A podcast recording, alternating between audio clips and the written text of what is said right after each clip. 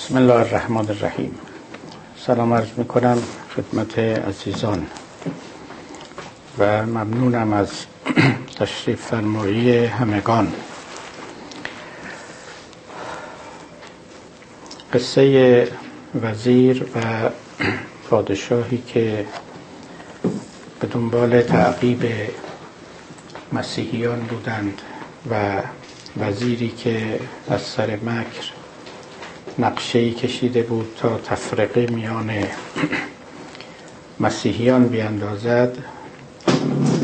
مقدماتش رو طی کردیم و اکنون وارد اصل داستان می شویم گرچه همچنان مولانا پس و پیش می رود و حرکت های موجی می کند به سبک هموارگی داستان پردازی و روایتگری خیشتن. بیان حسد وزیر. آن وزیرک از حسد بودش نژاد. تا به باطل گوش و بینی باد داد. بر امید آن که از نیش حسد زهر او در جان مسکینان رسد. تحلیل مولانا این است که یکی از عواملی که باعث شد تا اون وزیر مکار دست به آزار و تعقیب مسیحیان بزند این بود که نسبت به توفیقی که مسیحیت حاصل کرده بود و پیروانی که پیدا کرده بود و نزج و رونقی که اون دین گرفته بود حسادت میورزید. می‌دید که چگونه یهودیت رو به پسروی و عقب نشینی است و مسیحیت در حال رشد و رونق گرفتن است. البته این یکی از عوامل است و که مولانا بر او انگشت می‌گذاره. نوبت قبل هم اشاره کردم که مسئله حسد برای مولانا مسئله فربه و برجسته بود و احتمالا هم به دلیل اینکه خودش از قربانیان این رزیلت بود. در دفتر سوم که اشاره کردم در آنجا مولوی آشکارا بر این نکته انگشت می نهد و می‌گوید که پیش از این که این قصه تا مخلص رسد دود گندی آمد از اهل حسد. داستانی را آغاز کرده می‌گوید که هنوز به پایان نرسیده اهل حسد آغاز کرده اند به فتنگری و بعد هم می‌گوید که من نمی رنجم از این لیکن لگد خاطر ساده دلی را پی کند. من اهمیت نمیدم اما ممکن است ساده دلان تحت تأثیر این حسد برزی ها و بدگویی ها و فتنگری ها قرار بگیرند و رأیشان عوض شود و بعد وارد پاسخ دادن به آنها می شود یا در مورد حسام الدین که شاگرد او بود و کشنده و مکنده شیر از پستان معرفت او بود درباره او هم همین نکته رو می‌گوید که قصد کردستند این گلپاره ها که بپوشانند خورشید تو را در دل کوه لعلها دلال توست باغها از خنده مالامال توست. می‌گوید این گلپاره ها یعنی این آدمیانی که یک مشت گل بیش نیستند اینها می‌خواهند که خورشید رو با گل بیندایند و بپوشانند که البته شدنی نیست. و امثال اینها. یا در مورد خودش می‌گوید که از چشم بد زهراب دم زخمهای روح فرسا خورده ام. بنابراین قصه حسد برای مولانا یک قصه انتظایی و یک مفهوم اخلاقی که در کتاب ها می نویسن نبود. خود او هم از عالمان زمانه خود هم از آمیان زمانه خود زخم ها خورده بود و رنج ها برده بود. و همین باعث شده بود تا عینکی بر چشم داشته باشد و رفتار آدمیان رو که تحلیل می کند به دنبال عنصر حسد بر آنها علال خصوص بگردن از حسد بر یوسف مصری چه رفت؟ این حسد اندر کمین دزدی است زفت. اونجا هم اشاره می‌کنه که برادران یوسف از فرط حسد به زیبایی یوسف و به محبوبیت او نزد پدر بر او حسد بردن و اون بلا رو بر سر او بردن و امثال اینها. بنابراین و همچنین در حکایاتی که در احوال مولانا نوشتن گفتن که وقتی با پسرش در گورستان می‌رفت و به پسرش اشاره کرد گفت بیشتر اینها که زیر خاک خفتن از حسد است. حسادت ها اونها رو به هلاک رسانده است. باری در اینجا هم می‌گوید که اون وزیر مکار از حسد با مسیحیان در افتاده بود. بر امید آن که از نیش حسد زهر او در جان مسکینان رسد. هر کسی کو از حسد بینی کند خیشتن بی گوش و بی بینی کند. این بیت رو دو جور خوندن بینی کند و بینی کند. ولی درست همون بینی کردن است. مرحوم آقای فروزانفر توضیح خوبی داده در این باب و نمونه های آورده در فارسی ما سه تا لغت داریم سه تا تعبیر مرکب داریم که هر سه رو اتفاقا مولانا استفاده کرده. و همه به معنای ناز کردن است و تکبر ورزیدن و غرور ورزیدن. یکی همون کلمه ناز کردن است که با اون ما خیلی آشناییم دیگه. در شعر حافظم و صبحتن مرغ چمن با گل نوخاسته گفت ناز کم کن که در این باغ بسی چون تو شکفت. گل بخندید که از راست نرنجیم ولی هیچ عاشق سخن سخت به معشوق نگفت. خب این ناز کردن است. یک تعبیر دیگر ناموسی کردن است. قبلا اشاره کرده بودم نزد ما ناموس معمولا به زنان گفته می شود ولی در معنای اصلی به هر چیزی که آدمی عزیز می دارد و بر او غیرت می ورزد ناموس گفته می شود. دین آدمی ناموس اوست همسر هم ناموس اوست مال و ثروت هم ناموس اوست و بسی چیزهای دیگه. اما یه تعبیری داریم در فارسی و مولانا به کار برده ناموسی کردن. یعنی خود رو بالا گرفتن و ناز کردن و ناز فروختن و فخر فروختن. در یکی از ابیات در کتاب فرعون های ای فرعون ناموسی مکن. تو شغالی هیچ تابوسی مکن. پیش تابوسان اگر پیدا شوی پیش تابوسان اگر پیدا شوی جلوه و رسوا خب بنابراین در اونجا هم همین کلمه یکیش هم بینی کردن است نه بینی کندن. در اینجا این نسخه ای که اینجا من دارم حرکت گذاشته. هر که او از حسد بینی کند. بینی کند. بینی کردن هم با زنی ناز کردن. هر کسی که از حسد بینی کند خیشتن بیگوش و بی بینی کند. اینکه خیشتن بیگوش و بیبینی کند این اشاره است به قطعه دیگری از همین داستان. یعنی بعدها همین وزیر مکار به خاطر اینکه بکرش تام و تمام باشه و بگیره و مؤثر بیفته و مسیحیان حقیقتا باور کنند که او یک مسیحی واقعی است و دلسوزشونه. به پادشاه گفت که تو مرا مسله کن بینی و گوش منو ببر و در یه گوشه بیافکن تا مسیحیان باور کنند که من دوستدارشون بودم و تو دشمن بودی و لذا گوش و بینی منو بریدی. هر کسی که از حسد بینی کند خیشتن بی گوش و بی بینی کند. بینی حالا اینجا مولوی دوباره قدری از راه زاویه می‌گیره موقتا با دو سه بیتی تا دوباره به اصل داستان برگرد. همین که کلمه بینی در میان میاد ناگهان مولوی لازم و شایسته می‌بینه که ما رو متوجه یک نکته معرفتی نیکو بکند. میگه بینیان باشد که او بویی برد.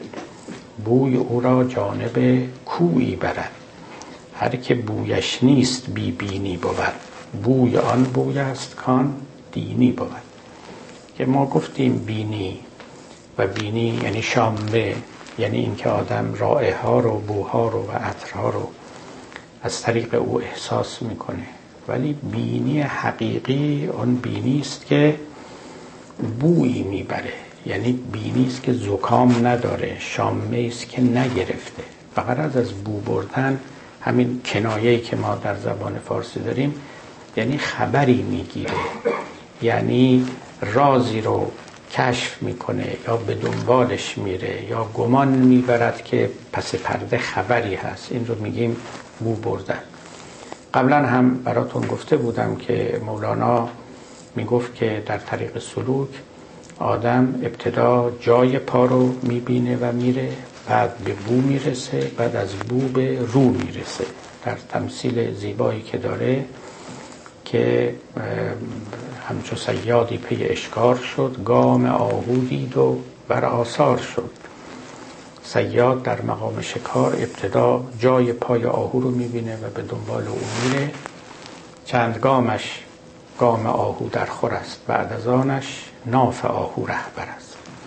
بر اثر رد پا پیش می رود و پیش می رود تا چندان نزدیک به آهو میشه گرچه هنوز آهو رو نمی‌بینه اما بوی عطر نافه آهو رو میشنود هم می‌فهمد که بر طریق درست آمده و آهو رفته رفته در دسترس است. و هم از این بوی عطر مست میشه و شتاب و سرعت بیشتر می‌گیره.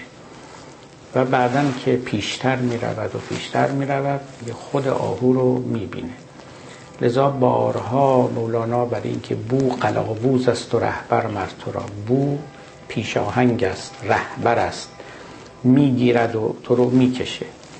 کلمه بو رو خصوصا به کار می‌بره. اصطلاحات دیگری هم هست و شاعران دیگه به کار بردن مثل اصطلاح کمند اصطلاح بند که در اشعار سعدی هم هست یا در شعرهای حافظ هم هست. اما کلمه بو از همه اینها بهتر و رساتر است. کمند مفهوم اسارت رو در خود داره که کسی شما رو اسیر می‌کنه که مفهوم اجبار رو در خود داره. به زور شما رو می‌کشه می‌بره. اما بو مفهوم جاذبه رو داره. یعنی یک عطری که شما رو جذب می‌کنه. بدون اینکه اجباری بکنه. لذتی هم داره. یعنی شما از اون بوی خوش از اون رائحه و اون عطر دلنواز و شام نواز لذت می‌برید. و در این حال سرعت می‌گیرید و پیش می‌روید تا به صاحب بو برسید به اون معدن عطر برسید. اینجاست که دیگه به کعبه وسال رسیده. لذا مفهوم بو همون مفهوم جاذبه است که جاهای دیگه هم مولوی داره. گفته بودم به شما که مولوی سه جور حرکت رو برای ما تصویر می‌کنه. یکی حرکت آزادانه است. یکی حرکت مجبورانه است. این دوتا رو ما می‌شناسیم. یه سومی هم هست که چیه؟ حرکت مجذوبانه است. یعنی در اثر مجذوبیت و انجذاب شما حرکت می‌کنید. این نه اختیار تام نه آزادی و نه اجبار البته. اجبار به زور بردن و علا رقم میل شما بردن است. نمی‌خواد برید که شما رو می‌کشه و می‌برید آزادم که آزادی است. اما مجذوب یک چیز دیگری است. از یه طرف شما رو می‌کشن از یه طرف هم شما دلت می‌خواد شما رو بکشن.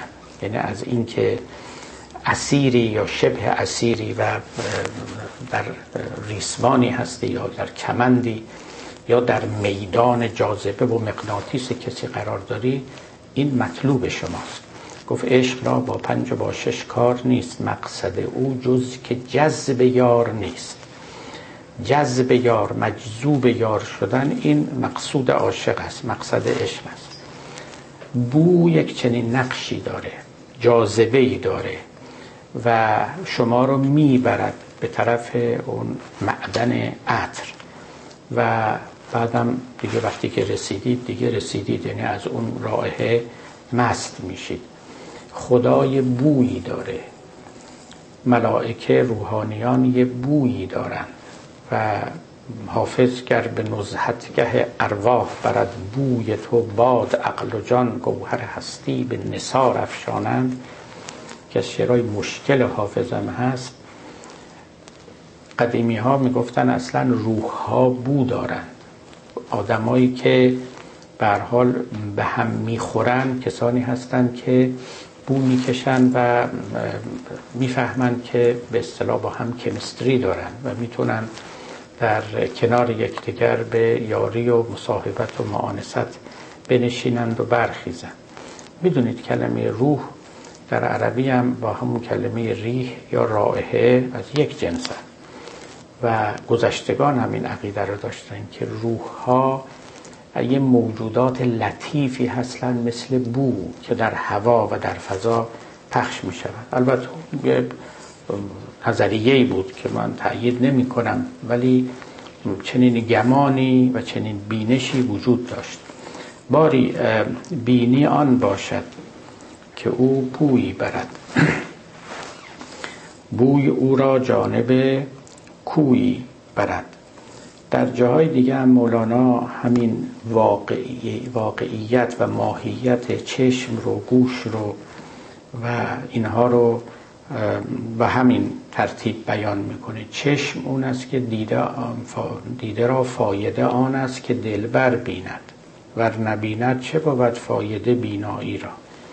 ما چشم می‌خوایم برای اینکه اون جمال رو ببینیم. اون جمال حقیقی رو. وقتی اون رو نبینیم چه فایده داره این بینایی؟ وقتی که بخواد به موجوداتی که نسبت به او زشتن زشت مطلقن چشم خودش رو خیره در آنها بکند و مفتون و مجذوب آنها باشد. یا در موارد دیگری که راه آن باشد که مثلا توضیحی که میده میگه راه اصلی آن است که در آن راه آدم به یک شاهی برسه. یعنی به یک پیری برسد. اون راه حقیقی است که نهایتا شما رو به مقصد میرساند. ولی راه ها فراوان است. هدف ها و مقاصد گذاف و مجازی هم بسیار است. باری بینیان باشد که او بویی برد. بوی او را جانب کویی برد. هر که بویش نیست بی بینی بود. بوی آن بوی است کان دینی بود. بوی حقیقی هم بوی معنویت است. چون که بویی برد و شکر آن نکرد کفر نعمت آمد و بینیش خرد یعنی خورد. حالا کسی بویی به مشامش رسید چون در روایات هست مولوی هم در همین دفتر اول بعدا اشاره می‌کنه که پیامبر فرمودن که الا ان لربکم فی دهرکم نفحات الا فتعرضوا لها ولا تعرضوا عنها.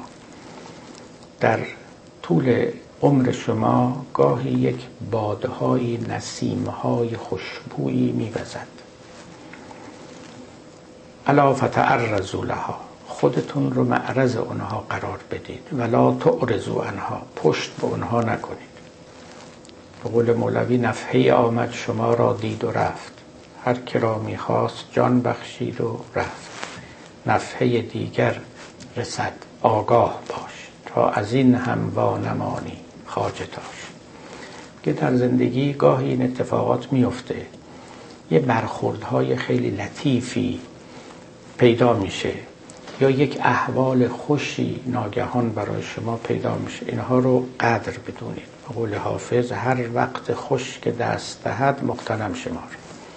کس را وقوف نیست که پایان کار چیست. نمی‌دونی بعدا چی میشه. نمی‌دونی تا پایان عمر. باز هم از این نفحات از این احوال خوش از این اوقات نیکو خواهی داشت یا نخواهی داشت. خب اون همون ایامی است که به تعبیر مولوی بوی به مشام آدمی می‌رسه. آدمی رو زنده می‌کنه. بعد مولوی میگه که حالا اگر چنین شد و کسی شکرش رو نکرد یعنی قدرش رو ندانست و استفاده بهینه از آن نکرد کفر نعمت آمد و بینیش خورد. بعد از اون دیگه بینیش می‌گیره دیگه زکام میشه به اصطلاح. جاهای دیگه مولوی عینا همین تعبیر رو داره. میگه بعضی ها نسبت به خدا نسبت به عالم معنا زکام دارن. مثلا نمی نمیشن اون بو رو نمی‌گیرن نمیفهم و این واقعیتی هم هست. گاهی اکتسابیه گاهی هم غیر اکتسابی است. بالاخره رزق مردم متفاوت است. ماکس وبر جامعه شناس مشهور آلمانی خودش می‌گفت می‌گفت من نسبت به متافیزیک بینیم گرفته. مثلا هیچی نمی‌فهمم. نمی‌فهمم دیگه. به سراحت هم می‌گفت با اینکه یک عالم درجه یک بود. جامعه شناس درجه یک بود. بعضی ها البته اینطوری شاید از ابتدا این چنینن. بعضی هم خب به دلایلی که مثلا مفتون یه علمی میشون یا چیزی میشون از یه جانب دیگری قافل میمانند. علا ای حال چون که بویی برد و شکر آن نکرد کفر نعمت آمد و بینیش خود شکر کن مر شاکران را بنده باش پیش ایشان مرده شو پاینده باش. این شکر خیلی چیز مهمی است یادتون باشه. شیطان ابتدایی که رانده شد از درگاه خداوند. می‌دونید چی گفت به خدا؟ گفت که من اینا رو چنان خواهم فرید ولا تجد و اکثرهم شاکرین. خواهی دید به خدا که بیشتر این بندگان شاکر دیگه نخواهند من اون اولین رخنه ای که میافکنم مهمترین فضیلتی رو که از اینا می ستانم فضیلت شکر است و این نهایت اهمیت رو داره که این چه چیزیه که اینقدر مورد توجه شیطانه و این چه لقمه چربی است یا چه نعمت گرانبهایی است که می‌خواد از دست ما به هر قیمتی به شاکر بودن از مفاهیم خالصا دینی است. یعنی بیرون ادیان مفهوم شکر وجود نداره. حتی اگرم باشه از ادیان گرفتن. شکر در نسبت با خداوند در نسبت نعمت با خداوند. کما اینکه کلمه نعمت هم یک مفهوم دینیه وقتی که میگیم خدا نعمتی به کسی عطا کرده یا نعمتی رو از او سلب کرده اینا همه در چارچوب های اندیشه دینی معنا داره و شکر هم در نسبت با نعمت پدید میاد و معنا پیدا می‌کنه.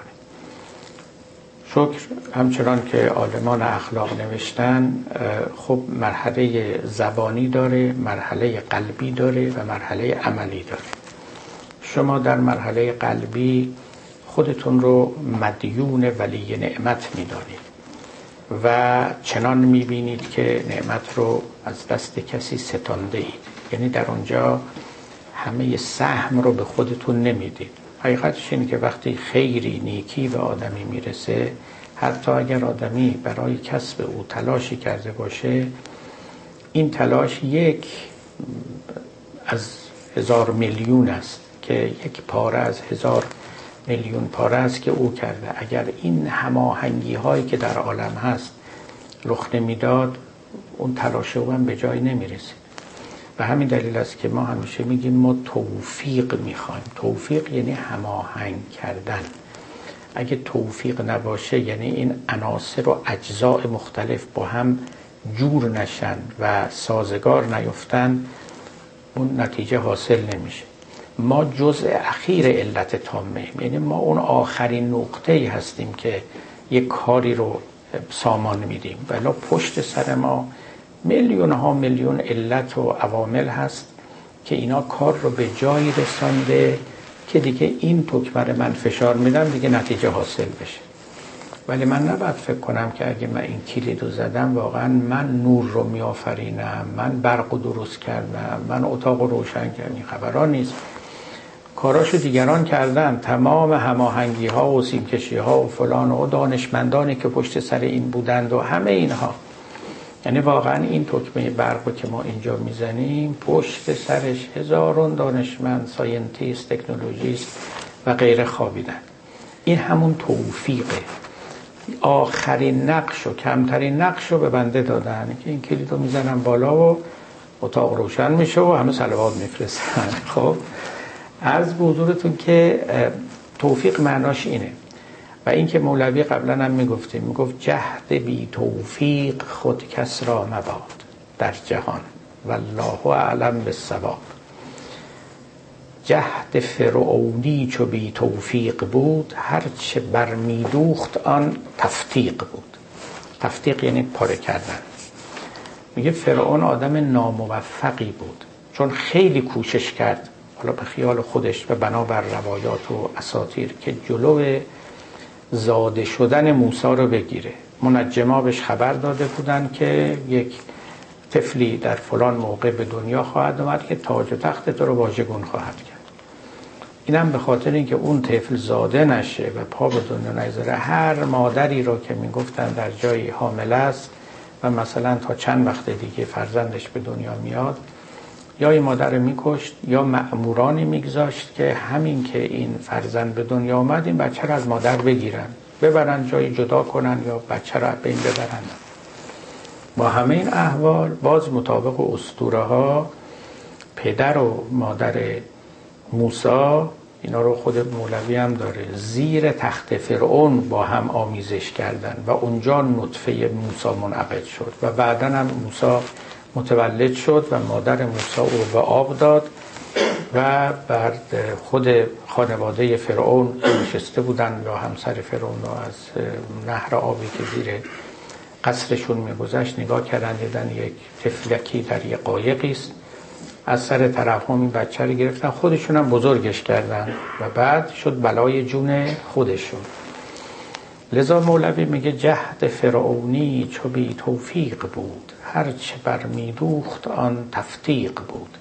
میدوخت یکی دیگه پارش می‌کرد یکی دیگه پارش می‌کرد صد هزاران آتش از آهن جهید وین دل سوزیده پذرفت و کشید. لیک در ظلمت یکی دزدی نهان می نهد انگشت بر استارگان. می کشد استارگان را یک به یک تا که نفروزد چراغی بر فلک. مثال دیگه مولویه. میگه حالا در گذشته کبریت که نبود یه پارچه بود به نام سوخته و این رو با سنگ چخماق اون پارچه رو روشن می‌کردن و از طریق او چیزهای دیگر رو روشن می‌کردن. مولوی میگه که گویی کسی کنار ما ایستاده هر کبریتی که روشن می‌کنیم فوت می‌کنه. جهد بی توفیق می‌کشد استارگان را یعنی اون جرقه ها رو. می‌کشد استارگان را یک به یک تا که نفروزد چراغی بر فلک. بعضیا کاراشون اینطوری نمی‌گیره. جهان با اونا هماهنگی نمی‌کنه. اینکه ما از خدا توفیق می‌خوایم دقیقا توفیق یعنی همین. یعنی آدمی در یه جاده بیفته که هموار شده باشه و بقیه اسباب و علل هم در کنار هم نشسته باشن تا کار به نتیجه برسه معنی شکر رو می‌گفتم یکیش شکر قلبی است که آدمی به خاطر توفیق که نعمتی رو به دست آورده و این نعمت فقط محصول تلاش او نبوده بلکه محصول توفیق بوده. این رو فرنگی ها جنرال کانکورد بهش میگن.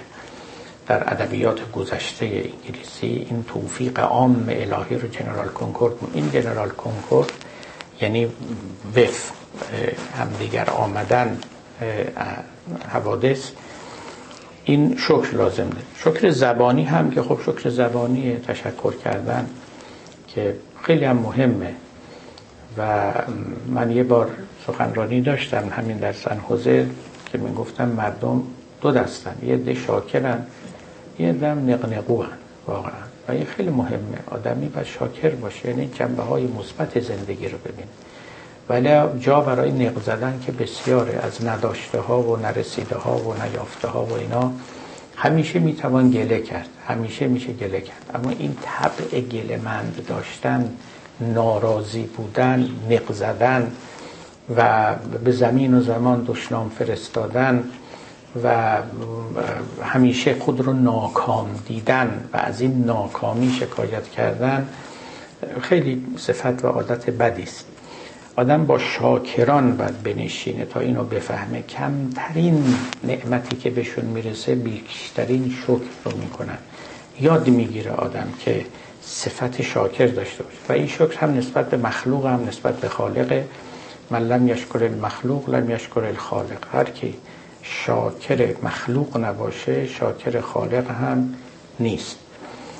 و این هم مرحله زبانی وقت مرحله عملی شکر عبارت است از مصرف نعمت مصرف بهینه نعمت. یعنی در بهترین نحو و جای ممکن و متصور. هر چیزی رو میشه انواع مصرف ها براش درست کرد.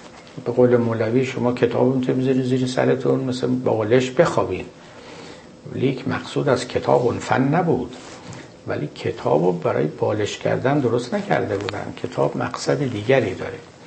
و هر چیز دیگری. دوستی ها آدمی که دوست خودش رو برای مقاصد خودش به کار می‌بره از او به اصطلاح استفاده ابزاری می‌کنه شکر نعمت نمی‌کنه. دوستی خودش فی نفسه امر با ارزشی است. نفس اینکه شما دوستی داشته باشید و با این دوستی وجود شما شکوفا بشه اما دوست اگه بناس مرکب شما بشه اگه بناس پارتی شما بشه اگه بناس این خیلی غلطه خیلی خیلی. و خدا رو حتی ما اینجوری ها به کار می‌بریم دیگه. البته خدا اجازه داده با ولی خب این بهترین استفاده از خدا نیست. که ما خدا رو به کار ببریم همش دعا کنیم اینو بده اونو بده. بگیم خودتو بده. گفت ما ز دوست غیر از دوست مقصدی نمی‌خواهیم. هور و جنت ای زاهد بر تو باد ارزانی. مردم البته به قدر ظرفیتشون و فهمشون با خدا رابطه می‌گیرن با دوستان خدا با طبیعت اینها. اما خب بهترین نحوه استفاده از نعمت ها اینا باید یاد گرفت. این امر آموختنی است امر تجربی است مقدار زیادش. که من یه نعمت مثلا پول دستم اومده دیگه مثال بسیار ساده پیش پا افتاده. اینکه بهترین راه مصرف این چیه ممکنه به عقل من نرسه. اینو باید آموخت. دوستی همینطوره علم همینطوره. هر نعمتی که شما میاد باید رو بگذارید. این شکر اینه که باید یاد گرفت این بهترین مصرف این امر در این مقطع و در این مورد کجاست؟ آدمی که شکر نکنه نعمت از دستش میره. این دو تا معنا داره. یه معناش اینه که خدا مثلا بدش میاد میگه بهت دادم خوب مصرف نکردی دیگه بهت نمیدم. این هم تصور آمیانه است که ما از کفران نعمت داریم. ولی کفران نعمت تضییع نعمته. و تضییع نعمت یعنی خب نعمت رو خراب کردی از بین بردی دیگه بعدا هم ممکنه به دستت نیاد. توجه می‌کنی؟ لازم نیست که ما بگیم که کفران نعمت و شکر ناگذاری آدمی رو به به اصطلاح محرومیت مبتلا می‌کنه. دلیلش اینه که یک کسی نشسته مثل خداوند و این نگاه می‌کنه و بعد میگه چون این کار کردی مجازاتت می‌کنه این همون مثل این میمونه که شما سلامت خودتون رو بد مصرف کنید. قدر سلامت خب مریض میشه نعمت سلامت شما گرفته میشه. این میشه میشه کفران نعمت. نه اینکه شما رو مجازات می‌کنن. غذایی که به شما دادن نعمت شماست اینو بد مصرف کنید. خب مریض میشید. این همون کفران نعمت است و همون مجازاتشه. دو چیز نیست در اینجا که فکر کنیم میان و اول می‌بینن و بعد مثلا به شما نمره قبولی میدن یا نمره ردی میدن. اینطورا نیست. خودش در عمل این اتفاق میفته اینکه لئن شکرتم لعزیدن نکم در قرآن هست. و این کفرتم ان عذابی لشدید شکر کن مر شاکران را بنده باش. یعنی برو یاد بگیر. شکر نعمت چگونه است؟ پیش ایشان مرده شو پاینده باش. چون وزیر از رهزنی مایه مساز خلق را تو بر میاور از نماز. ناسه دین گشته اون کافر وزیر کرده او از مکر در لوزینه سیر. خب دیگه راهزن نباش و مثل اون وزیر کافر که به حسب ظاهر اومده بود و ناسه دین شده بود نباش. او مکاریش این بود که در لوزینه سیر کرده بود. لوزینه لوز یعنی بادام دیگه. در نسخه های دیگه گوزینه است. گوز یعنی گردو جوز. به حال اینا شیرنی بود خوراکی بود که از گردو یا از بادام میپختن. و گلاب و تقریبا چیزی مثل باقلوای ما امروز. لوزینه و گوزینه بهشون می‌گفتن. منتها مولوی میگه که این مکرش این بود که توی لوزینه سیر کرده بود. یعنی مردم نمیفهمیدن لاش سیره.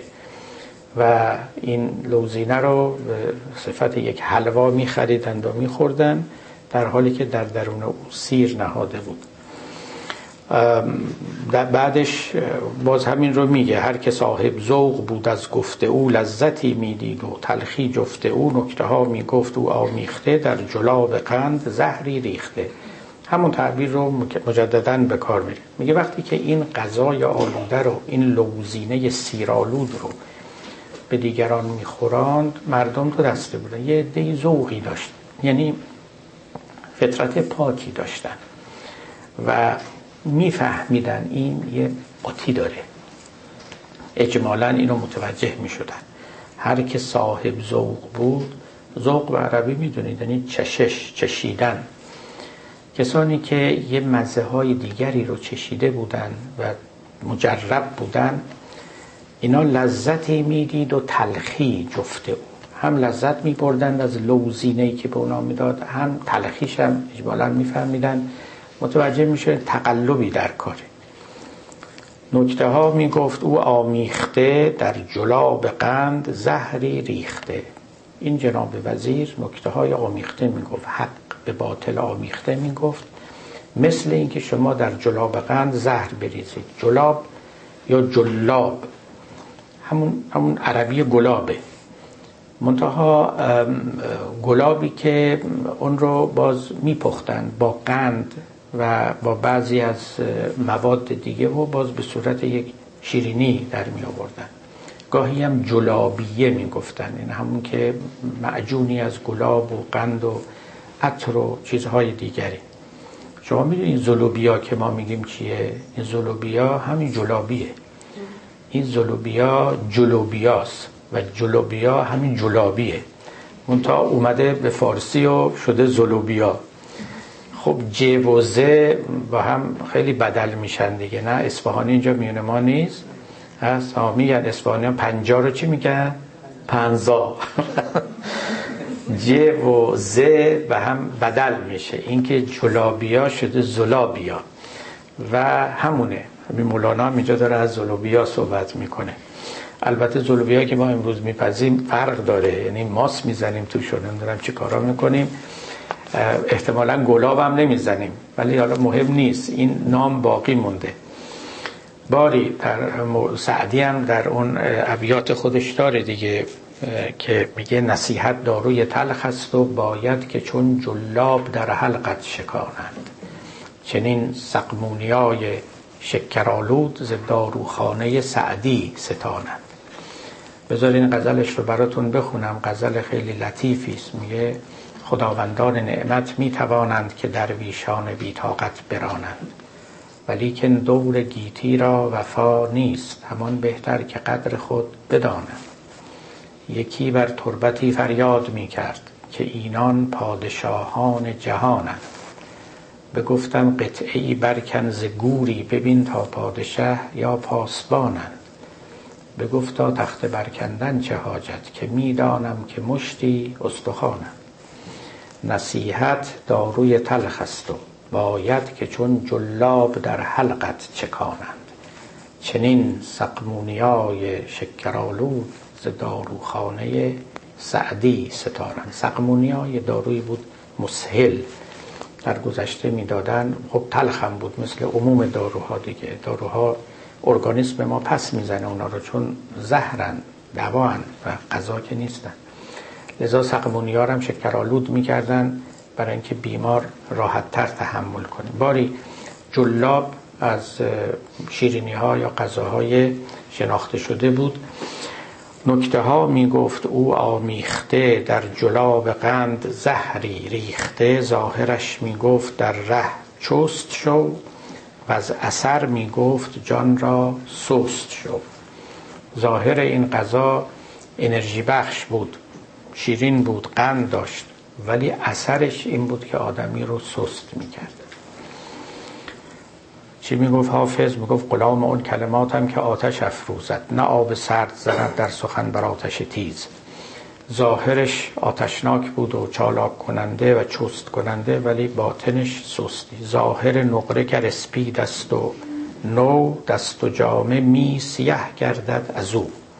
آتش چه سرخ روی است از شرر تو ز فعل او سیه کاری نگر میگه. تا در امور جاری و ظاهر در زندگی هم داریم نقره خب دست رو سیاه می‌کنه آتش دود هم می‌زنه. می‌تواند اون چنین باشه. برق اگر نوری نماید در نظر لیک هست از خاصیت دزد بسر برق برق شدید گاهی ممکنه چشم رو کور کنه. هر که جز آگاه و صاحب ذوق بود گفته او در گردن او توق بود. فقط آگاهان بودند که از کمند مکر او رهایی پیدا کردند. غیر از او همه گفتار این وزیر مکار توقی به گردنشان شد. مدتی شش سال در هجران شاه شد وزیر اتباع ایسا را پناه. دین و دل را کل به دو بسپرد خلق پیش امر و حکم او میمرد خلق. چنان خودش رو جا انداخته بود و مقبولیت یافته بود که به قول مولوی پیش امر او میمردن خلایق. این چنین عاشقش بودن و دوستش می داشتن و او رو یار و همدم و به اصطلاح کمککار حقیقی و صمیمیشون میپنداشتن. در میان شاه و او پیغام ها شاه را پیرهان به دو آرام ها پیش او بنوشت. شه که ای مقبلم وقت آمد زود فارغ کن. دلم گفت اینک اندران کارم شها کفکنم در دین عیسی فتنه ها. شاه هم هی پیغام میدادش که خب چی شد و چیکار کردی و ما بر تخت سلطنتمون آرام بنشینیم و تفرقه افکندی نقشت رو عملی کردی و اون هم میگو بله در کارم شها بله مشغولم در جریانم و رفته رفته آثار مکر من ظاهر خواهد شد کفکنم در دین عیسی فتنه ها قوم عیسی را بودن در دار و گیر حاکمانشان ده امیر و دو امیر.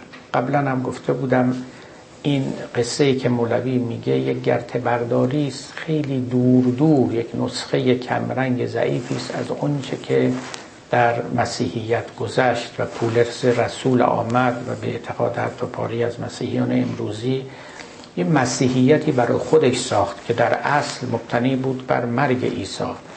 برای اینکه عیسی که در زمان خودش از مرگش بر صلیب رفتنش که سخنی نگفته بود. و اینکه من آمدم تا بمیرم تا کفاره گناهان شما شوم. این حرفا رو نزده بود. و هیچ انجیلی هم نیست. اینا همه ساخته های پولس رسول بود سنت پول. و مسیحیت رو بعضیا حالا بعضیا به تعن و بعضیا به حقیقت میگن این پولیان کریستیانیتی. این این اصلا کریستیانیتی کرایست نیست. این کریستیانیتی سنت پوله او درست کرده. و حالا منتها خب البته کیش کاتولیک خیلی پیرو او هستن. باری اینکه یه وضعی بعد در میان مسلمین کسانی بودن که می‌گفتن این سنت پول خائن بود به دین مسیحیت و آمد و به یک شیوه مکارانه مخفیانه این دین رو چرخشی داد و گردشی داد و از درون توهی کرد و یک مایه غیر توحیدی به او بخشید و مثلا تسلیس این نبود که در مسیح. اینا همش ساخته ها یا آموزه های جناب سنت پول است. لذا او رو خائن می شمردن این قصه ای که اینجا مولوی نقل می‌کنه که از خودش هم نیست در تفسیر ابوالفتوح رازی هم شبیهش هست و بعضی جاهای دیگه یک جور بازسازی این گمان در میان مخالفان مسیحیت جاری بوده. در واقع این وزیر مکار تقریبا یه چهره است مثل سنت پول نزد دشمنانش که به جای اینکه خدمت به مسیحیت بکنه خیانت به مسیحیت کرد و اینکه دوازده قبیله هم در مسیحیت بودن این هم در واقع باز یک نسخه برداری است از دوازده قبیله که در یهودیت بودن. ولی مسیحیت همچه چیزی نبود. این رو هم از اونجا منتقل کردن به این ور. یه قصه نسبتا آشفته بی سر و است. ولی اهمیت با این نیست. بسیاری از قصه ها که در مصنوی این چنینه. مقدارش هم بازسازی خود مولاناست اهمیت با نکات دیگری است که به تدریج به اونها خواهیم رسید. به هر حال اینجا مولوی میگه اون پادشاه به این وزیر می‌گفت چی شد کار به کجا رسید؟ می‌گفت صبر کن مشغولم و به نتیجه خواهد رسید. قوم عیسی را بود اندر دار و گیر حاکمانشان ده امیر و دو امیر یعنی دوازده امیر. هر فریقی مر امیری را تبع تابع بنده گشت میر خود را از طمع. این ده و این دو امیر و قومشان گشته بنده آن وزیر بدنشان. اعتماد جمله بر گفتار او اقتدای جمله بر رفتار او پیش او در وقت و ساعت هر امیر. جان بدادی گر دو گفتی بمیر. اینقدر اینها مرید او و تابعش بودن که اگر می‌گفت بمیرید میمردن خب حالا ما اینجا می‌خوانیم. به قول مولانا تخلیط وزیر در احکام انجیل. که چگونه وزیر تخلیط کرد. یعنی آشفتگی پدید آورد و دخالت های ناروا و باطل کرد و مفاهیم انجیل رو با اندیشه های خودش برامیخت یه معجون آشفته آشفته ساز و گمراه کننده پدید آورد. ببینید حالا اینها رو می‌خونیم و من توضیحاتش رو خدمتون عرض می‌کنم. منتها یه نکته رو اینجا من می‌خوام پیش شما بگم.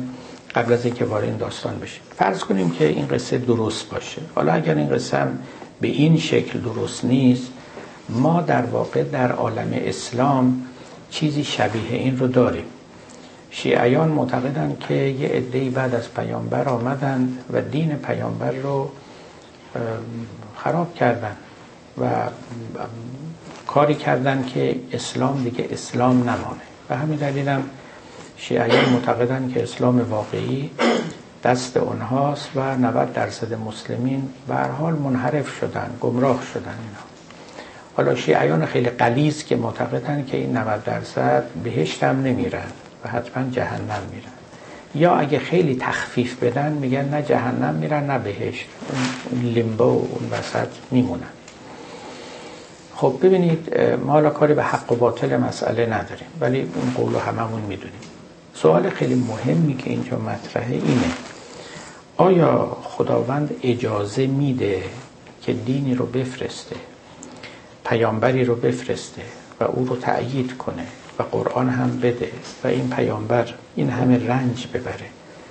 بعدم یه عده بیان و به راحتی دین او رو فاسد کنند و به گمراهی برآمیزند و تا قیام قیامت کسانی که به این دین اعتقاد میورزند در گمراهی بمانند. سعادت اخرویشون هم خراب بشه. یعنی در اون دنیا هم به بهشتی نرسن و پاداش اعمال خودشون رو نگیرن. این سوال مهمی است. از هر دینی می‌خواد باشه. حالا در عیسی در عیسویت این اتفاق افتاده باشه یا در اسلام این اتفاق افتاده باشه. اصلا این تصور که می شود این آب رو چنان آلوده کرد این آب هدایت رو چنان آلوده کرد که تبدیل به زهراب بشه. یا اینکه این آب این جریان هدایت بخش خیلی کوچکش به اندازه یک سبو در اختیار یک قوم برگزیده قرار بگیره که اونا نوش جان کنن و آتششون رو فرو بنشانن بقیهش که گلالود و زهرالود نصیب دیگران. الا قیام القیامه. این تا روز قیامت. ببینید این دعوای شیعه و سنی به نظر من تا روز قیامت حل نمیشه. اگر هم حل بشه همون است که شیعیان میگه امام زمانی باید بیاد. بالاخره گردن خیلی ها رو بزنه یا چه کار بکنه. و الا اینطوری که الان ما می‌بینیم و 1400 سالم خب تجربه نشان داده این اختلافات کمتر نشده. و طرفین هم نهایت جهدشون رو ورزیدن برای اینکه طرف مقابل رو منکوب کنن و بطلانشون رو نشون بدن ولی قصه همان است. آش همان است و کاسه همان. خب آیا این معقول این مطلب؟ نه معقول نیست واقعا. نمیشه این رو پذیرفت. این چجوری بگیم؟ افت است برای خداوند. ناکامی برای برنامه ریزی خداوند است. اگر اینه ما باید یه جوری دیگه فکر کنیم. یعنی مفهوم هدایت رو خیلی بزرگتر و وسیعتر بگیریم. از اینکه اختصاص به یک طایفه خاصی پیدا بکنه و اینو من فقط در مورد اسلام نمیگم در مسیحیت هم میگم در یهودیت هم میگم. اصلا برای کل بشریت میگم.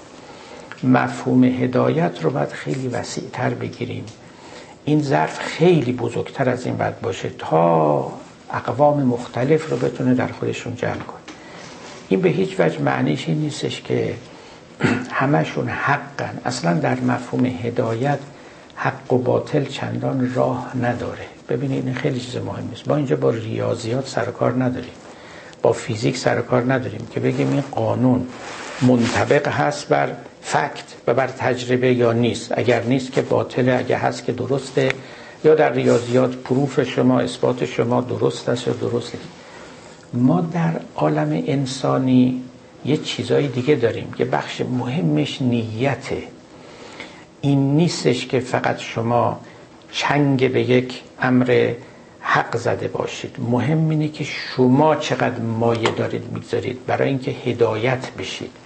و به قصد هدایت شدن به چیزی رو میارید. ببینید ما مثلا نماز که می‌خونیم دیگه خب میگیم شما بهترین نماز رو بخونید اما نیتتون نیت نمازگذاری نباشه. خب به درد نمی‌خوری نماز محسوب نمیشه. روزه بگیرید نیت روزه نکنید. این روزه در عبادات این توریست دیگه. یعنی قصه از این قرار است که این اینجا مثل یعنی دین رو دو جور دارو می‌توان گرفت. یکی داروهای مصنوعی و طبیعی که برای درمان بیماری های بدنی میدیم. خب یه کسی میگه بعضی از این داروها واقعا داروان لذا بیماری شما رو خوب می‌کنن. بعضی هم دارو نیستن. هزار سالم بخورین خوب نمیشه. اما ما یه جور داروهای دیگه داریم مربوط به روان روان روان کاوانه. در اونجا بیشترین سهم از خود بیماره. نه از بیم دارویی که شما به او می‌دید. او باید بخواد که معالجه بشه. او باید فرست کامینگ باشه بیاد جلو. مقدار زیادش با تلقینی که خودش می‌کنه به خودش با گمانی که به بهبود یافتن پیدا می‌کنه اصلا مسئله حل میشه. نه لزوما از داروی شما. حتی ممکن شما داروی فیک بدید پلاسبو بدید. یعنی دارویی که اصلا دارو نیست شبه داروست. اما بیمارتون خوب بشه. گوش می‌کنید. در مسائل روانی این چنینه. مسائلی که با روح آدمی سر و کار داره حجم عظیم همت از روح هست و او اصلا درمان رو و بهبودی رو تأمین می‌کنه. در حالی که در پاره از موارد دیگه خب نه حتی در بیمارهای جسمی هم چون بالاخره جسم و روح ما که با هم در هم تنیدن اونجا هم روح آدمی خیلی نقش داره. ببینید ایمان عشق نیت خالص اینا همه از همون نیروهای روحی هن که به میان میان. مقدار زیادی از این هاست که نتیجه رو میبخشه یعنی شما رو به سعادت میرسونه. اون وقت البته اگر شما به یه امر حقی رسیدید خب خیلی خوبه. ولی این حقها هم این چنین نیستش که ما بر سر جزئیاتشون بخوایم چونه بزنیم یا سر عرضیاتشون بخوایم چونه بزنیم. یه مفاهیم کلانی است که اگر آدمی از حسن بخت و حسن اتفاق به اونها دست یافت بعد خود عنصر ایمان او و هدایت طلبی او و حسن نیت او و عشق ورزی او به کار میاد و 90 درصد راه رو با او ما طی می‌کنیم. این این مرکب مهمترین مرکبه. لذا ببینید با این چشم اگر شما نگاه بکنید اختلافات دینی رو خیلی سهلتر می‌بینید. هدایت خداوند رو خیلی گسترده تر می‌بینید. مردم رو مرحوم تر می‌بینید. یعنی رحمت خداوند شامل حال اونا میشه. در غیر این صورت نه اسم رحیم خدا کار می‌کنه نه اسم هادی خدا کار می‌کنه. ما میگیم خدا هادیه. به این نام هم او رو می‌خوانیم. خب اگه هادی یهودی ها بگن ما دوازده میلیون تو این دنیا یهودی است. خدا فقط اینا رو هدایت کرده بقیه هم همه بر باطن این چه خدای هادی شد؟ آخه این نعمت هدایت چرا اینقدر کوچیکه و تنگه که فقط شامل یک قوم بسیار محدود و قلیلی می شود وسیعتر از این هاست. یکیش خود همین نعمت عقله که بخش عظیمی از هدایت توسط او صورت می‌گیره. مقدارش ایمان عقل عشق از می شود حسن نیت و امثال اینا. اینا رو مهم بشمارید. لذا ببینید مولوی بارها این مسئله رو داره. میگه خیلی ها به دلیل نیت نیکویی که دارن و به دلیل صدقی که در کارشونه حتی دنبال یه چیز باطل میرن سر از حق در میارن. توجه می‌کنین مثالی می‌زنه میگه که دزد سوی خانه ای شد زیر دست. دزدی یواشکی رفته بود دزدی. رفت وارد خونه شد. چون درآمد دید کان خانه خود است. وقتی رفت و دید اتفاق خونه خودشه. ببینید این خیلی مثال جالبی است. یه دزدی قصد دزدی داره حتی. یعنی حتی قصد حلال نداره قصد حروم داره. اما انقدر این آدم به اختیاره که موفق نمیشه که حروم بخوره و دست به مال دیگری ببره. چون درآمد دید کان خانه خود است. خیلی وقتا کسانی رو که ما فکر می‌کنیم رفتن دزدی یا دارن حروم می‌خورن مثل که دارن مال خودشونو می‌خورن حلال می‌خورن. حالا به چشم ما این چنینه. چرا اینطوریه؟ برای اینکه اون حسن نیت و اون صداقت و اون ایمان و اون هدایت طلبی حروم رو هم حلال می‌کنه. سوء نیت حلال رو هم حروم می‌کنه. توجه می‌کنید؟ خیلی چیز مهمی است این مطلب. یعنی از این طرف انعکاس پیدا می‌کنه بر بیرون. این سایه ماست که بر عالم خارج میفته به جای اینکه اون طرف بر ما سایه بیافکنه در اینجا هرچه ما بگیم که آتش صدق خلاصه ظلمت زلالت رو میسوزاند کم گفتیم. این اهمیت داره. حالا ببینید این همه مسیحی تو این عالم هست. خب بیش از مسلمان ها حالا همشون البته مسیحی مؤمن و مخلص نیستن ولی تعداد زیادی هستن از اونها. در گذشته بسی بیشتر.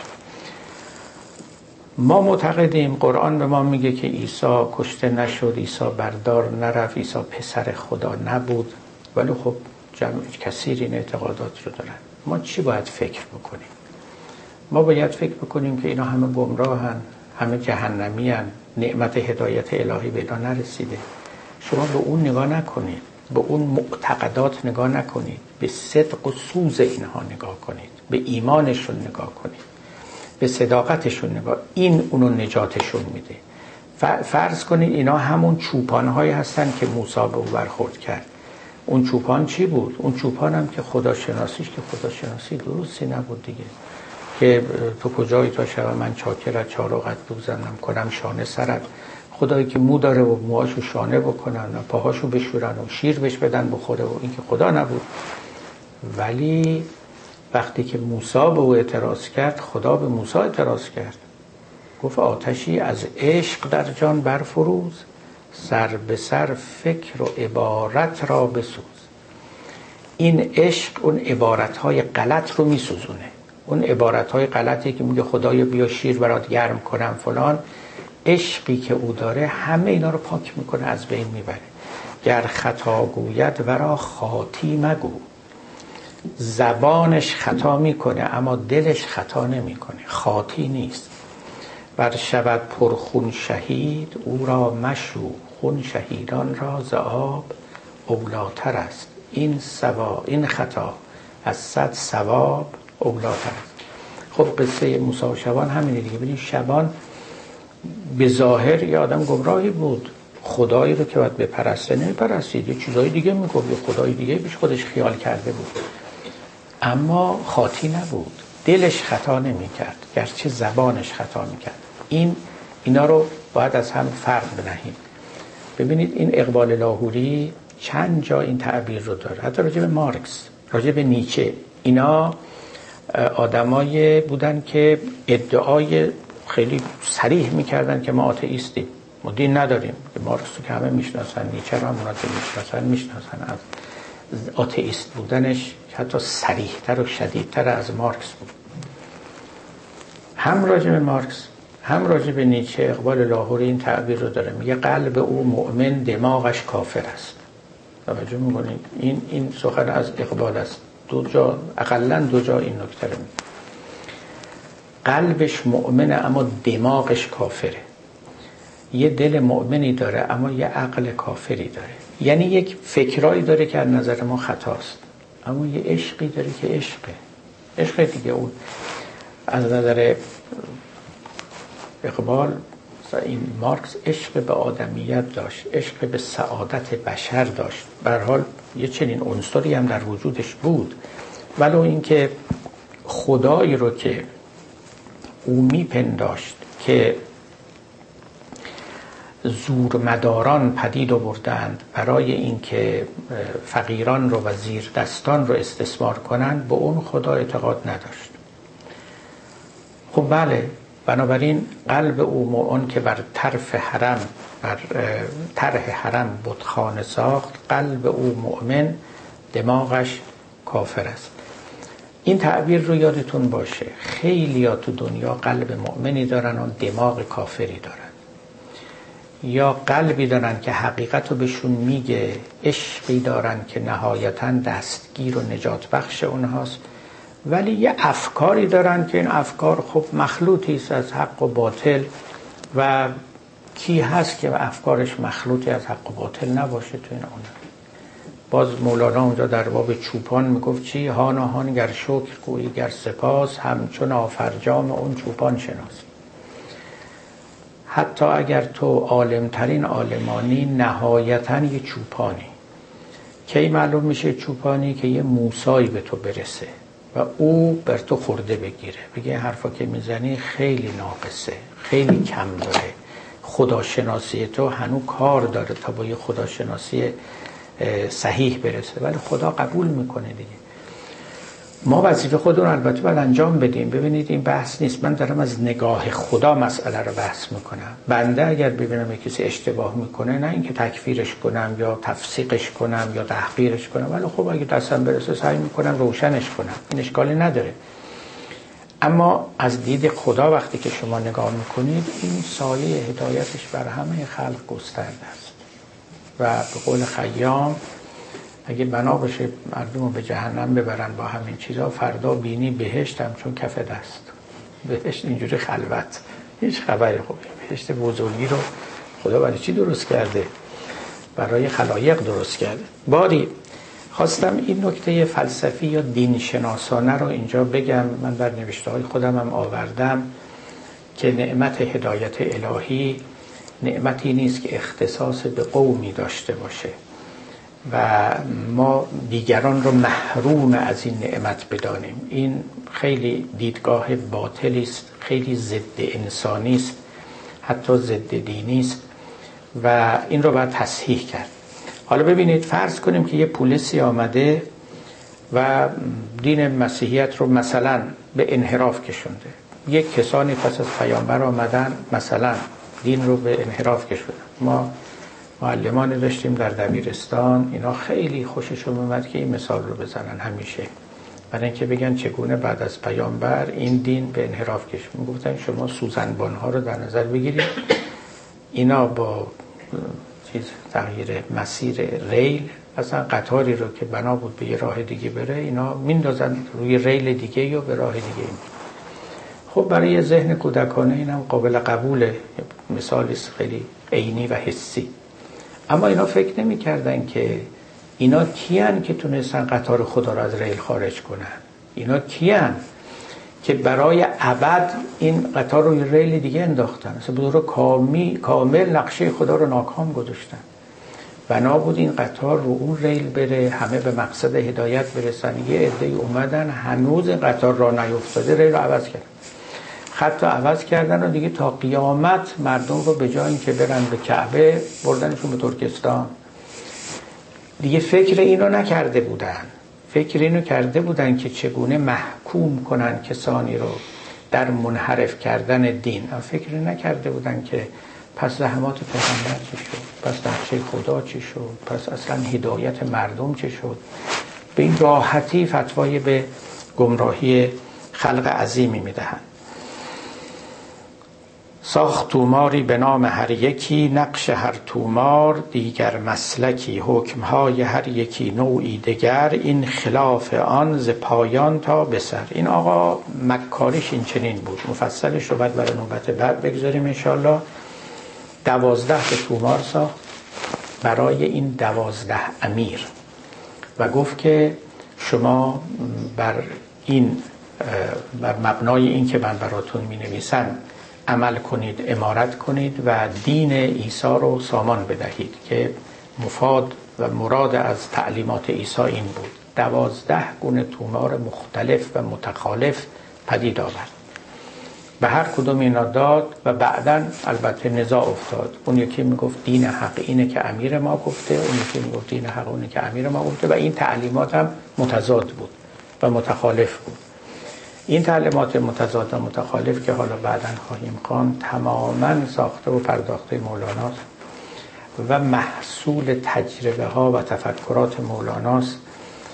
اندیشه هایی که در زمان او در دین شناسی در فلسفه و خصوصا در عرفان و تصوف بود اینها رو مولوی به صورت دوازده تا تعلیم در اینجا آورد تعلیماتی که به ظاهر متنافی میان یعنی با هم منافات دارن.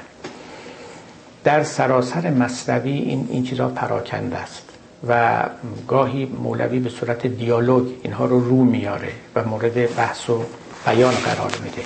اینجا خلاصه سعی می‌کنه که دوازده تا از اونها رو یه جا میگه ریاضت خوبه یه جا میگه ریاضت خوب نیست یه جا میگه توکل خوبه.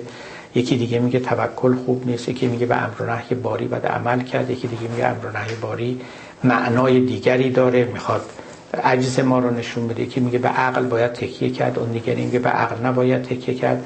همه اینا به صورت تعلیمات قطعی عیسی داده شده و چون ضد یکدیگرند موجب اختلاف شدند. و این همون اختلافی است که در امت مرحومه یعنی در میان صوفیان و متفکران اسلامی رخ داده بود.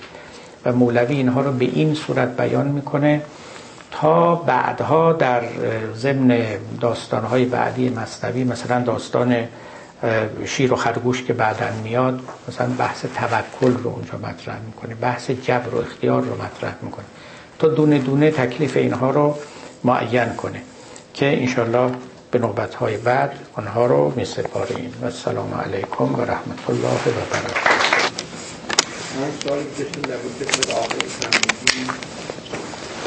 خداوند هدفی داره. هدف هدایت داره. و این رو بحث خدا هدف که به اون بحث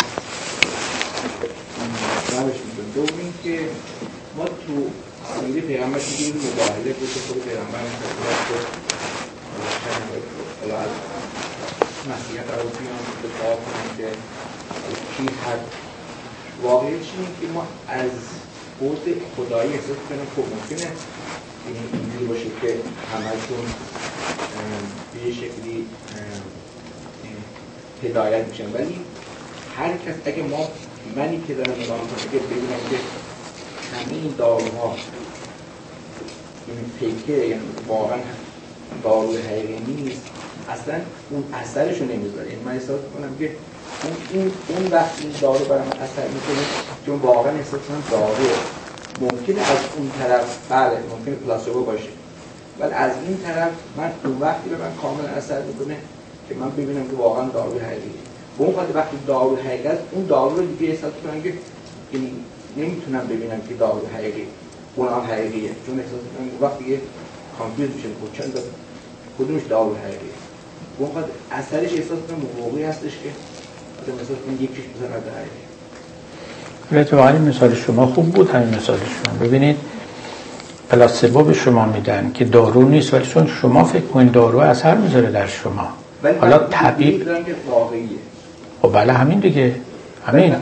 یعنی یه کسی که دنبال یه دینی است که از نظر ما باطله خودش فکر می‌کنه واقعیه. در ما اثر می‌ذاره روش. ببینید اون طبیب می‌دونه که اون پلاسبوه ممکنه تو طبیب این اثر رو نذاره. چون اون می‌دونه که این پوچه.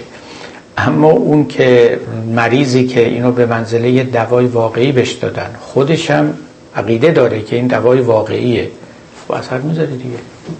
حالا بحثی میشه که ما الان احساس کنم اونم ممکنه دارویه. همه ما دید دارویه مثلا واقعی اونم داروی یعنی این بحثی که میگم از خدایی ممکن اینجوری باشه ولی وقتی در مجموع ما نگاه می‌کنیم ما هم دیگه این بحث می‌کنیم و من احساس می‌کنم که بله همه ما ممکن دارو یعنی خلاص دیگه اثر نمی‌کنه این می‌خوام بگم. بله. چرا؟ ببینید چرا میگید اثر نمی‌کنه ببینید یه وقتی که شما می‌دونید من اینو عرض کردم ما از دیدگاه بشری وقتی نگاه می‌کنیم من می‌دونم که این داروی یعنی نادارو داره می‌خوره دارو نیست اونی که داره می‌خوره. لذا اولا من تجویز نمی کنم ثانیا اگرم لازم باشه ممکن او رو آگاه کنم. یه نکته ممکن لازمم نباشه. اما از طرفی او ضمن نتیجه می‌گیره. برای اینکه او واقعا رو به منزله دوا داره می‌خوره. خیلی وقتا اتفاقا آگاه کردن کسی که این داروی که داره می‌خوری داروی کاذبه کار خوبی هم نیست. این رو خیلی از روانشناسا هم میگن. میگن دین یک کسی رو ازش نگیرین. خیلی تأثیر بدی در رو می‌گذاره. یک کسی به یه دیانتی عشق ورزیده. همون قصه ای که از مولانا می‌گفتم براتون دیگه که نجاری بود که بود اومده بود خونه مولانا؟ مسیحی بود. یاران مولوی دورش کردن و خلاصه نصیحت کنن و ارشاد کنن که این مسلمان بشه. این شنید و شنید بعد مولوی هم نشسته بود و ایستاده بود اون کنار گوش می‌کرد هیچ دخالت نمی‌کرد. حرفای این یاران مولانا رو شنید. بعد سرش بلند کرد گفت ببینید راست میگید یا من حالا جواب شما رو ندارم بدم ولی من چهل سال مسیحی بودم. من از روی عیسی شرم دارم که دینم رو عوض کنم. مولوی اونجا آمد گفت حقیقت دینداری همین شرمساری است. واقعا دین داره ولش کنید یه عشقی داره. با این عشق چهل سال زندگی کرده. اینو بخواد عوض کنه. یعنی شما بهش حالی کنی که این دوای غلطی بوده داشتی میخوردی. اینو نخور تا من به تو داروی راستین بدم. همه چیزش به هم می‌خوره. به همین دلیل من عرض می‌کنم یکی از دیدگاه بشری یکی هم از دیدگاه خدا. ببینید خدا هم اون بالا نشسته یعنی ما اگه بخوایم اینجوری فکر کنیم خب خلق کثیری در واقع از اون طریق دارن به او می‌رسن و دارن او رو می‌شناسن. خیلی خوب برسن. چه اشکال داره دیگه؟ ضرورتی نداره که ما این رو به هم بزنیم. این منافاتی نداره با اینکه یه پیامبر جدیدی بیاد. یه پیامبر جدید هم میاد و دعوت خودش رو هم منتشر می‌کنه. یه عده هم به او میگروند و یه ایمان تازه‌ای در جهان خلق میشه. درست شبیه این که تا حالا فرض کنیم همش توی دنیا هندوانه بوده. حالا خدا یه میوه تازه میآفرینه. آلبالو هم میآفرینه. سیب هم یه دم اینو می‌خورن یه دم اونو می‌خورن. یه همچی چیزی دیگه. اون میوه های قبلی زهر که نبوده یعنی مسیحیت که زهر نبود پیامبر اسلام اصل بیاره. اونم اصل بود اونم غذا بود بعدش هم غذاست. لذا ببینید من اینا چند تا بعد داره این مسئله اینا نباید با هم دیگه مخلوط بشه. یکی از نگاه محدود من انسان من ممکنه قضاوت خودم رو داشته باشم. بگم فلان دین یا فلان عقیده پاراهایش باطله. پاراهایش حقه. یا اصلا تماما باطله. خیلی خوب. این, این اعتقاد من ممکنه در مرتبه بعد من حتی بکوشم کسی که اون عقیده باطل داره او رو متوجه کنم که عقیدش باطله و راهش رو عوض کنه. این از من. اما من حرفم این استش که ما اینجا نباید فکر کنیم دین فقط عقیده است. دین مقدار زیادش عشق است و تعهد است و ایمان. اونه که بیشتر نجات میده. در واقع اون حرفی که خدا به موسی زد گفت با شبان چه کار داری؟ سر به سرش نزار. این بود. گفت با تو با این عاشق در نیفت.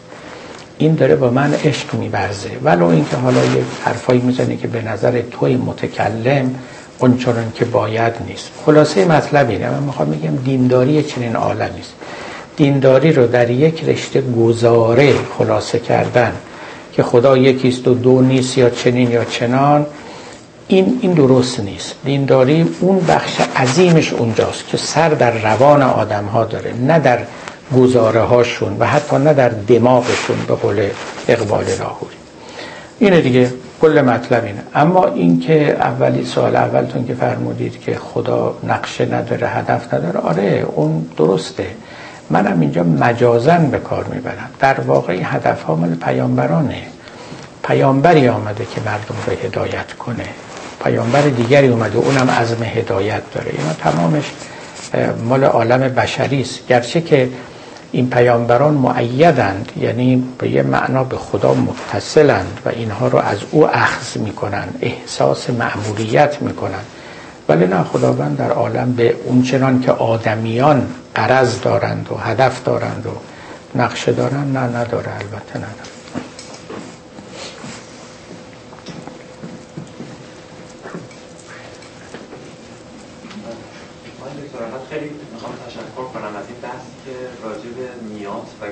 گستردگی هدایت کردیم و از روی جسارت تلاش کنم پیامدهای منطقی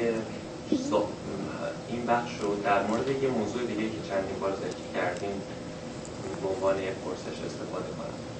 این خیلی موضوع جالبیه و به نظر من اگه راجبش صحبت کنیم به لحاظ اجتماعی حتی پیامدش از تئوری مثلا قبل و بحث تئوری که شریعت هم می‌تونه کمتر نباشه. اینکه هدایت گسترده است.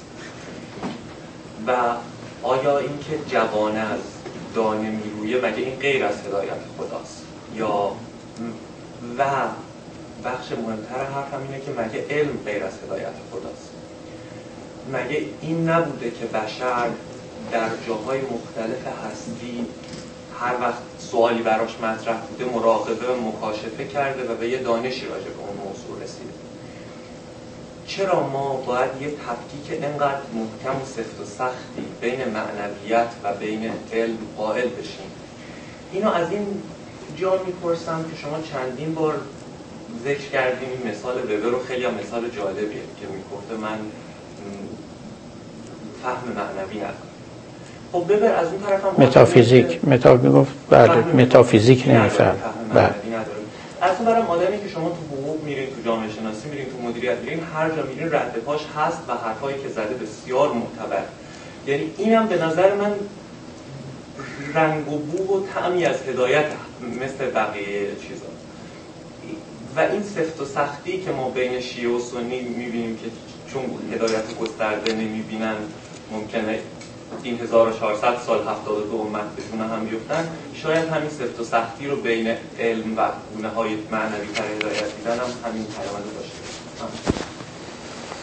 نه من نمیدارم چرا شما چنین تعبیر می‌کنه. علم در خودش شریف است حالا آقای وبر در حال چنان احوال ویژه‌ای داشته ما به شخص او که کاری نداریم. دستاوردهای او یافته ها و آموزه های او خیلی مختنم است و نیکوست و صد درصد این درسته که دانش متافیزیک با دانش علمی اصلا اونچنان جدایی ندارن و این معرفت بشری خانه چند طبقه است که یک طبقه روی طبقه دیگر ساخته شده نه چند تا خانه جدا. detached که اصلا هیچ دیوار به دیوار هم نیستن هر کدوم یه گوشه بیابونن اینطوری نیست بله. بعدم راجع به پلورالیزم یا اون گستردگی هدایت من زیاد نوشتم. در کتاب صراط های مستقیم من این مطلب رو بست دادم. توضیحات مفصلی دربارش دادم. بله.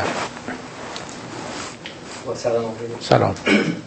این بحث هدایت شما مثل که بحث خیلی جالبی هستش و سوالات خیلی زیادی در این باره شده امیدواریم که این بحث رو بیشتر باز کنیم در برنامه من استطرادن آوردم. مولوی هم اینجا در این باره نگفته ولی جاهای دیگه گفته. اگه لازم شد باشه ایشالا توضیح بیشتر. بله. سالی که من داشتم شما در رابطه با هدایت فردی این بحث دیگه هست که خب قابل قبول هستش. به این معنی که خب هر فردی به اندازه دانش خودش که عقایدی داره و خب کاری هم به اون عقاید اون فرد نبرسی داشت. سالی که من دارم اینه که مذهب کلا یک ارگانایزد ریلیجن هستش و یک افرادی هستن که خودشون رو این اجازه رو به خودشون میدن که به افراد دیگه امر نهی بکنن. در مذهب مسیحیت هستش این کویزشنی که در قرن چهار چهارم اتفاق افتاد اون بلایی که کاتولیکا رو پرستان ها در آوردن. و اسلام هم همینطور. و همینطور در حال حاضر یه افرادی هستن که و قلبا هم می‌دونن که این کارشون درسته. این هدایت پس از دید شما به چه صورت میشه؟ هدایت فردی و اینکه این افراد بین خودشون اجازه میدن که همچین کارهایی رو انجام بدن. بله. بله. بردرلاینی اینجا وجود نداره. ببینید شما خودتون درست گفتید. اینها ارگاناز ریلیجنه ما نمی‌دونیم پیامبران می‌خواستن دینشون اینجور ارگانایزد بشه یا نه ولی در عمل شد. در عمل شد. یعنی ظاهرا هیچ چاره هم نیست. حتی عرفای ما که اومدن و خواستن یک دیانت کاملا معنوی که هیچ ارگانیزیشنی هم نداشته باشه صدر و زیلی نداشته باشه رنگن فایلی نداشته باشه ولی نشد. اینا هم همطور اردر اردر فرقه فرقه شدن. در مسیحیت همینطور شد در اسلام همینطور شد. این همه توایف صوفیه داریم این همه مشایخ مختلف داریم. به نظر میاد که این جزء ضروریات زندگی تاریخی بشره. معلوم نیستش که این جزء اهداف پیامبران بود. پیامبران یه دسته تعلیمات رو آوردن برای مردم فردی و جمعی از عبادات و غیره. اما اینکه این بعدا تبدیل به یک institution شد و بدل به یک هویت شد این دیگه یک امری است که بر او سوار شد. توجه می‌کنی؟ عیسی هیچ معلوم نیست که همچه چیزایی رو می‌خواست. به صورت یک نصیحتگر به صورت یک هیلر ظاهر شد. و چنان که تاریخ زندگیش نشون میده تا انتها هم هیچ دم و دستگاهی پدید نیاورد. هیچی هیچ فرقه خود یه پیروانی داشت. از این شهر از این قریه به اون قریه دنبالش می‌رفتن. همین رو بس عمر کوتاهی هم داشت و و زود این دار فانی رو ودا کرد. اما بعد از او این دم و دستگاه پدید این همون ارگانایز ریلیجن یعنی اینکه کسی آمد و در صدر نشست و کلیسای درست شد و بعد زوابطی پدید آمد و کی کافره و کی مؤمنه و رفته رفته اختلاف با دیگران نسبتا رفته رفته انشعابات داخلی رفته رفته انفکاک های گفتمانی. یعنی تفسیرهای مختلف از همون دیانت مسیح اینا پدید اومد دیگه. اینا هیچ کدوم چیزش مسئول شخص مسیح نبود. اینا در وقتی که شما یک چشمه رو می‌کنید و آب جاری میشه و بعد وارد یه نهری میشه و روان میشه همه این بلاها میاد سر این آب. یعنی این آب آلوده میشه این آب شاخه شاخه میشه یه شاخش به این سو میره شاخش به این سو میره. این آب یه جا مثلا می ایسته و راکت میشه یه جا روان میشه. یکی میاد ادعای تصاحب این آب رو می‌کنه جلوی آب رو میبنده طرف خونه خودش می‌بره. همه این اتفاقات میفته و این اتفاقات تو همه ادیان هم افتاد. توجه می‌کنیم پیامبران فقط بعض رو کاشتن سر چشمه بودن. تمام شده رفت و دینشون رو اون موقع در اون حالت حالت زلال شکل نگرفته ارگانایز نشده عرضه کردن. بعدا ارگانیزیشن ببریم من یه بار اینجا عرض کردم براتون آقای کارامازوف چیز داستایفسکی توی برادران کارامازوف. یه فصل بسیار مشعشع و درخشانی داره در یکی از این قرون در یکی از شهرهای یادم نیست اسپانیا یا کجا مسیح ظهور می‌کنه مسیح واقعی. و میاد و میگه بنده خود مسیح هم که این همه حرفشو می‌زدید این همه عشق به او میورزیدید. من خودشم دیگه اومدم. خلاصه روز که شب میشه کاردینال اعظم شهر شبانه میره خدمت حضرت عیسی. مینشینه و دستشو میبوسه و پاشو میبوسه و نهایت احترامات رو به جا میاره. بعد شروع می‌کنه به نرمی و با احترام کامل خدمت عیسی میگه شما برای چی تشریف بردید شما کاری که می‌خواستید بکنید کردید. کلیسا درست کردید. ما رو هم در رأس کلیسا گذاشتید. مردم هم اعتقاد به این کلیسا میورزن زکات میدن. و شما اومدی که چی؟ مگه غیر از این می‌خواسته بکنه همینطور این باید بخونید اون رو. این گفتگو پیش میره با توضیحات مفصل. نهایتا هم جناب کاردینال و حضرت عیسی میگه خیلی محترمانه امشب شهر رو ترک کنید. تا فردا من فتوا به ادام شما ندم. ببینید پیغمبرا بعدا اگه خودشون میمدن همون پیروان دین اینا رو ادام می‌کردن. می‌گفتن اون دینی که تو آوردی که اینا نبود. تو روایات شیعه هم هست. میگن امام زمان وقتی ظهور می‌کنن علما باش مخالفت می‌کنن. ممکنه فتوای قتلشو بدن.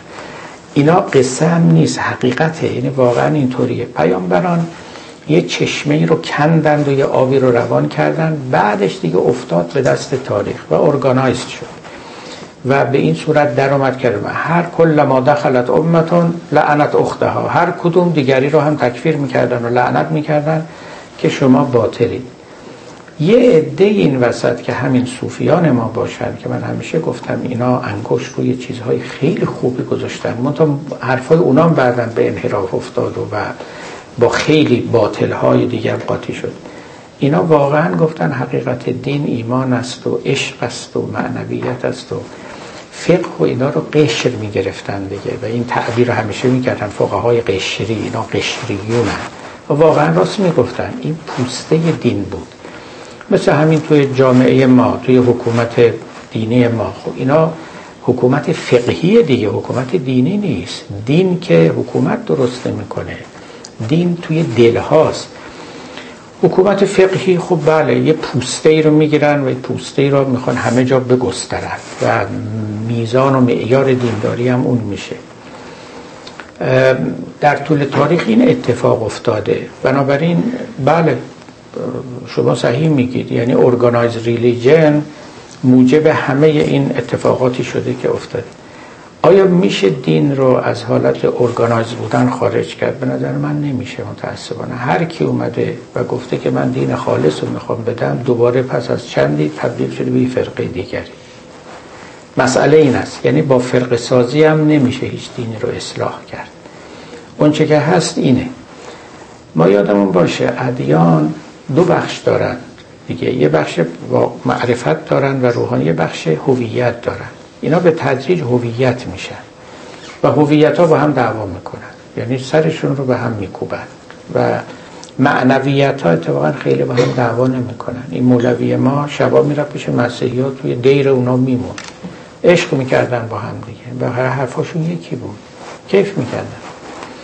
ولی همین که بحث هویت پیش میومد خب بله ایشون این برقرار می‌گیره این برقرار می‌گیره عیبی نداره هویت های مختلف تو دنیا وجود داشته باشن. عیب اینه که این هویت ها متخاصم بشن.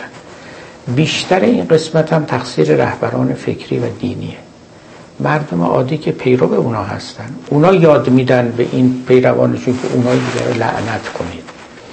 اونای دیگر رو نجس بشمرید و امثال اینا. اینا رهبران دینی این کارا رو می‌کنه اگه این رهبران فکرشون رو ذهنشون رو گفتارشون رو تحصیل بکنن اقوام و ادیان مختلف قاسم نخواهند شد. در این حال هویت های متفاوتن مثل کشورهای مختلف مثل ملیت های مختلف. لازم نیست که حالا دو کشور دو کشورن حتما با هم جنگ بکنن. می‌تونن با هم رفتار دوستانه داشته باشن. قصه دشواری است البته قصه پیچیده است و حقیقتش اینه که حل کردن مثلا آسان نیست. ولی در درجه اول صورت مسئله باید برای آدم روشن باشه که دنبال چی میگرده می‌خواد چه اتفاقی بیفته. مرحوم آقای متحری در یکی از نوشته هاش داره میگه که ما خواهان دوستی با اهل سنتیم برادریم کتاب ما یکیست پیامبر ما یکیست قبله ما یکیست. چنین چران سخنی که همه میگه ولی میگه این معنیش نیست که ما بخوایم چیزی رو زمین بذاریم. ما حتی یکی از مستحبات خودمون هم نمی‌خوایم ترک بکنیم. اینجوری که نمیشه که برادر بالاخره توی این عوالم یه چیزی باید بدی یه چیزی باید بسیر و یکی از مستحبات شیعه لعنت به عمر ابو بکر اینم شما نمی‌خواد زمین بذاری میگه چه ادعای دوستی شد. ما باید عمیقتر از اینا فکر کنیم. یعنی اینا بار ما رو بار نمی‌کنه. قصه خیلی فراتر از اینها میره. من می‌دونم من خودم حاضر بودم تو بسیاری از این اینترفیس دایلوگا گفتگوهای بین الادیان کمتر چنین چیزی دیده میشه. طرفین صفت شق و رق میشینن و هر یکی خودش رو بر حق مطلق می‌دونن یعنی حالا مسلحت اینه با هم یه صحبت کنیم و ذره چایی بخوریم سلواتی بفرستیم. چیز زیادی حل نمیشه. خیلی مشکل این مطلب. یعنی حقیقتا غیر فقیهان و غیر متکلمان باید وارد این مسائل بشن. کسانی که از یک ارتفاع بالاتری در این چیزها نظر می‌کنن. خب خیلی ممنونیم. تا نوبت آتی